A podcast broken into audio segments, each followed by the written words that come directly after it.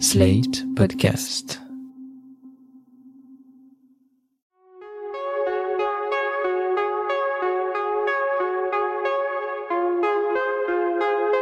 Je m'appelle Thomas Messias, je suis un homme blanc, cisgenre, hétérosexuel, et dans notre troisième épisode d'été, qui rime avec masculinité, on va sortir la grand voile et glisser sous le vent.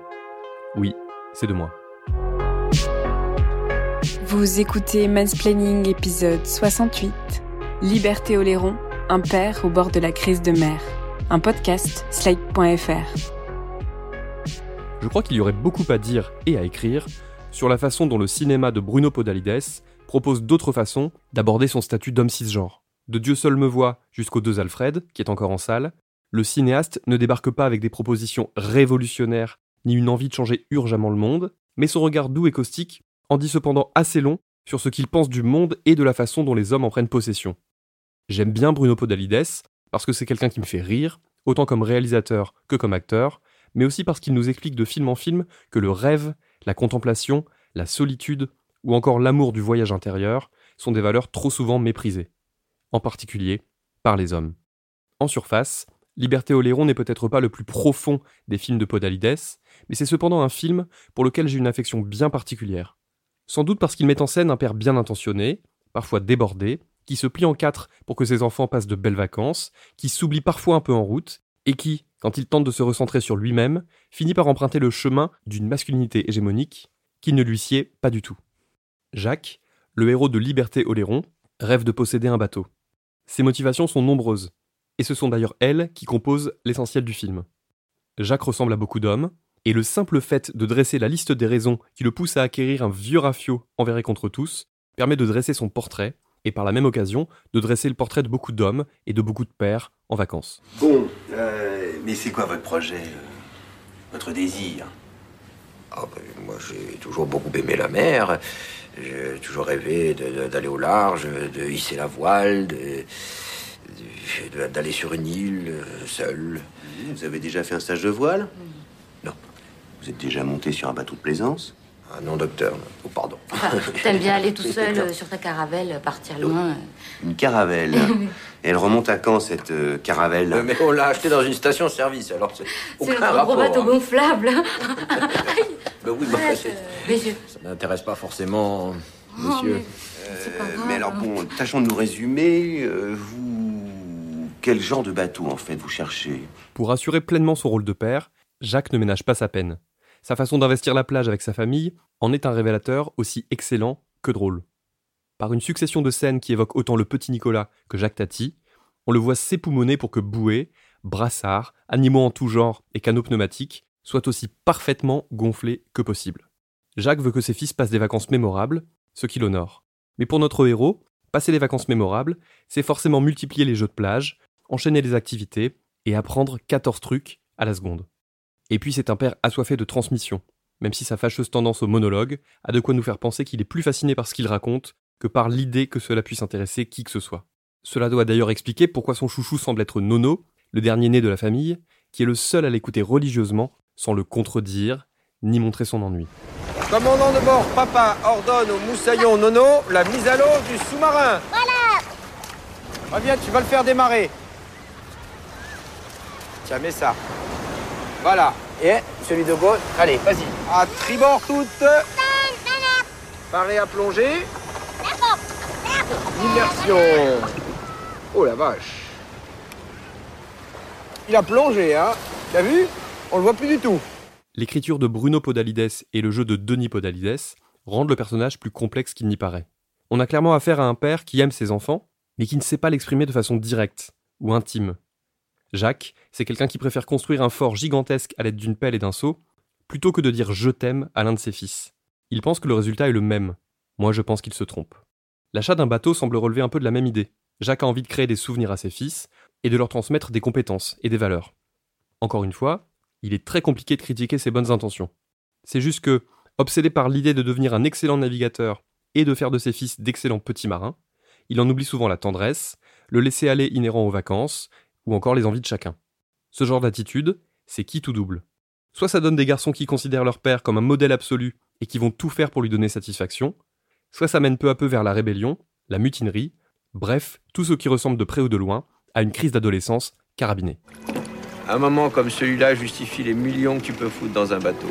Pourtant, fais-moi confiance, j'ai pas fini de les payer, les dettes. Mais je m'en fous. J'ai ma récompense. Hmm Qu'est-ce que tu en penses? Moi, je pense rien. Toi, tu en penses rien. Tu es mou, alors. Tu es là, au milieu d'un paysage magnifique. Tu as la mer autour de toi et tu en penses rien. Profites-en bien parce que tu en connaîtras pas souvent des moments comme celui-là dans la vie. Eh oui, tu verras plus tard comme ce sera bon de repenser. Les souvenirs. Tu diras, tiens, ah oui, ce jour-là, j'étais en mer avec papa. C'était l'enfance. Hein? Ouais. Tu verras quand je vous aurai légué ce bateau, quand je serai mort. C'est pas sûr que je fasse de vieux os, croyez-moi. Qu'est-ce que tu racontes, papa? On l'a dit, Jacques veut devenir un excellent marin, le meilleur d'entre tous. N'ayant clairement pas grandi au bord de la mer, il part de loin.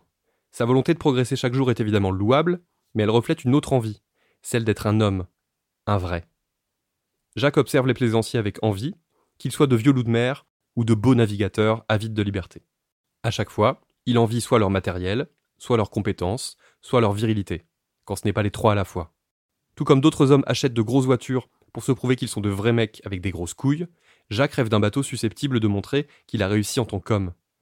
D'où probablement le fait que dans un premier temps, il ne fait pas monter sa femme Albertine sur son bateau. Elle ne comprendrait rien à ses envies d'accomplissement par la navigation. D'ailleurs, elle n'y comprend rien. D'autant que la famille n'a pas tout à fait les moyens de se permettre un luxe pareil. Papa T'as vu le rouf qu'il a, lui? Eh oui, qu'est-ce que j'y fasse? Moi, je veux, je veux un bateau, moi, pour tout le monde. Hein? It's my little economy, tu permets Ouais, yo, little economy sur little economy, c'est ennemi. Et les enfants, j'ai même pas pu les emmener en vacances cet hiver. Et moi, je peux même pas m'acheter de jolies robes. Ah, c'est ça. Et puis, mais, mais toi, mais en plus, mais tu n'y connais rien en voile. Mais si, j'ai beaucoup lu, crois-moi. Beaucoup lu. Je fais que ça depuis des mois, je potasse et je potasse. Le bateau, je, je, je botte, non. C'est un sujet que je compte réaborder dans quelques épisodes, mais Jacques est aussi un grand enfant.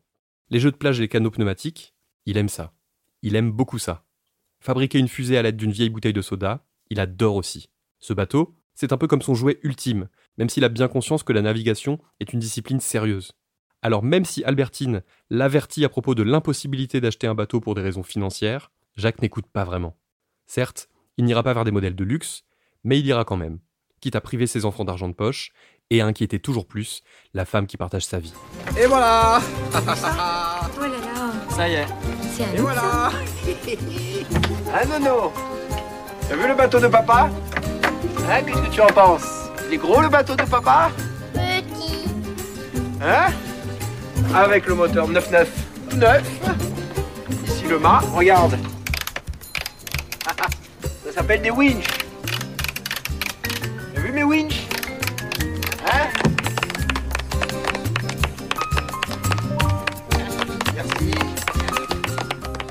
Parenthèse personnelle. Au début de ma vie d'adulte, j'ai été un très mauvais gestionnaire. J'étais une catastrophe sur pattes. J'ai laissé pourrir des situations compliquées qui auraient pourtant pu être redressées, et tout cela au nom d'une gigantesque flemme ou d'un truc qui doit rentrer dans le cadre de ce qu'on appelle la phobie administrative. Avec le recul, mais bien trop tard, j'ai réalisé à quel point ça aurait pu mettre mon foyer en péril, et à quel point ça a pu bousiller les nerfs de celle qui a dû prendre les rênes pour réparer mes conneries et nous sauver les miches. Depuis, j'ai entendu maintes et maintes fois des histoires de femmes ayant dû composer avec l'inaction de leur conjoint ou ex-conjoint face au paiement des factures ou face aux difficultés financières. Et il se trouve que l'inverse m'a beaucoup moins été rapporté. C'est aussi ça les grands enfants. En refusant d'endosser leurs responsabilités d'adultes, ils laissent la personne avec qui ils vivent faire de mauvais rêves à leur place. Vous l'aurez compris, c'est ce qui se produit entre Jacques et Albertine.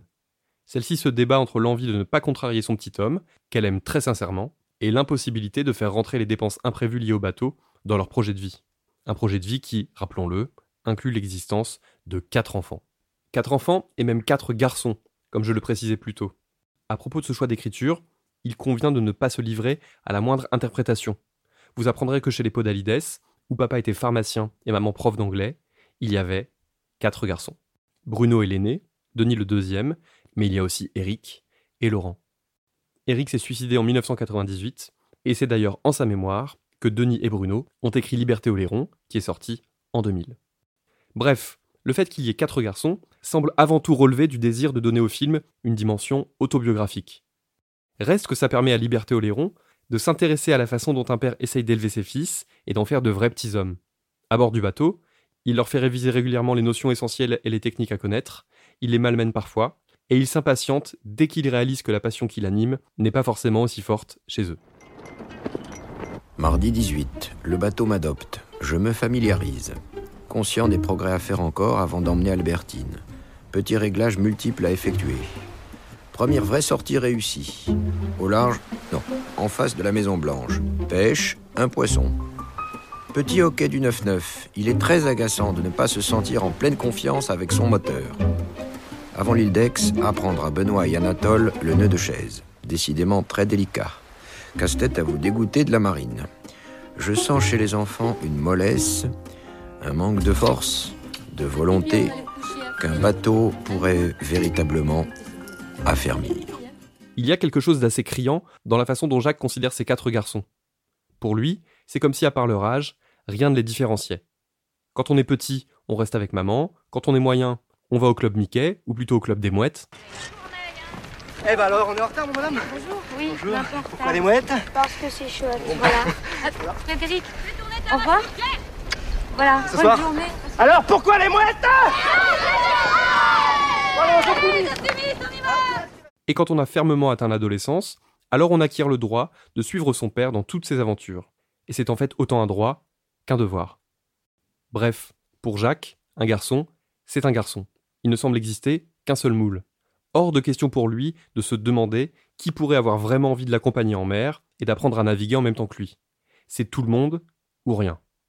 Et pourtant, les quatre garçons du film sont tous très différents les uns des autres. Ce schéma, on le retrouve dans tellement de rapports père-fils. L'éducation par le sport, le rejet de la sensibilité artistique, le refus de prendre en compte les goûts et les spécificités de chacun.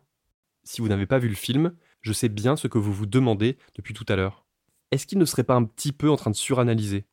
Est-ce que Liberté Oléron ne serait pas juste un film d'été un peu tendre et un peu rigolo? Eh bien, j'ai envie de vous répondre que les dernières bobines vous prouveront que non. Et ce ne sera pas un grand spoiler si je vous raconte que la dernière virée en mer du film, au cours de laquelle Jacques emmène sa femme, ses fils, mais aussi la petite amie potentielle de l'un d'entre eux, va finir par mal tourner. Rassurez-vous, ça reste un film parfaitement tout public, personne ne meurt noyé à la fin, mais néanmoins, Bruno Podalides nous montre comment un orage imprévu va mettre en lumière la nocivité des injonctions qui se télescopent dans la tête du héros. Bon, mais arrêtez de border comme des abrutis, là. Réfléchissez, servez-vous de votre tête. Ils sont là à tirer. C'est c'est- c'est- c'est- c'est- c'est fragile, c'est une écoute. Ouais, mais tu nous avais pas dit que tu devais prendre un riz. Toi, tu vas voir ce que tu vas prendre, hein. Le riz, je le prends en cas d'extrême nécessité. Bon, c'est bon. Bon, paré à virer, petits cons. virer, parez à virer. Alors, ça va Être coûte que coûte à la tête d'un gros engin, montrer qu'on est un vrai bonhomme, ne jamais avouer ses faiblesses, transmettre des valeurs de dureté à ses fils, autant de partis pris qui font que Jacques se met le doigt dans l'œil. Au nom de ces valeurs auxquelles il croit dur comme fer, non seulement il se met tous les autres membres de l'équipage à dos, mais en plus, il les met clairement en danger. Et plutôt que d'avouer ses échecs, Jacques se braque, devient violent physiquement, et brandit même des insultes sexistes, comme si elles pouvaient servir d'armure ou résoudre quoi que ce soit. Jamais on va parler comme ça Je suis le seul maître à bord après Dieu, moi, sur ce bateau. Alors si mademoiselle a rendez-vous à 18h, qu'on essuie une tempête, qu'on est en mer et que je gère avec les moyens du bord, alors moi je vous chie à l'arrêt. Voilà. Alors Benoît, tu me prends ta poufiasse et tu me l'expédies dans le rouf. Venez, venez. C'est pas une petite garce comme vous qui va faire la loi sur mon bateau, qui est mon plaisir, hein. Allez, moi j'affole, je... j'achète tout, je leur lance, je leur dis merde. Putain, là Je m'en fous, là, la voile. Allez, winch Winch de mon cul, oui Je pense souvent à ce père fictif lorsque j'observe les familles sur la plage ou dans ce genre de lieu de vacances. Je ne suis pas un père modèle, je n'ai guère de leçons ni de conseils à donner, mais tout ce que je sais, c'est qu'on retrouve dans beaucoup de familles hétéroparentales ce même schéma dans lequel le père tente de prouver par tous les moyens qu'il est le chef de famille et qu'il mènera toujours sa barque comme il l'entend. C'est un schéma qui fait beaucoup de dégâts et que les frères Podalides, sans avoir l'air d'y toucher, décrivent avec la plus grande des.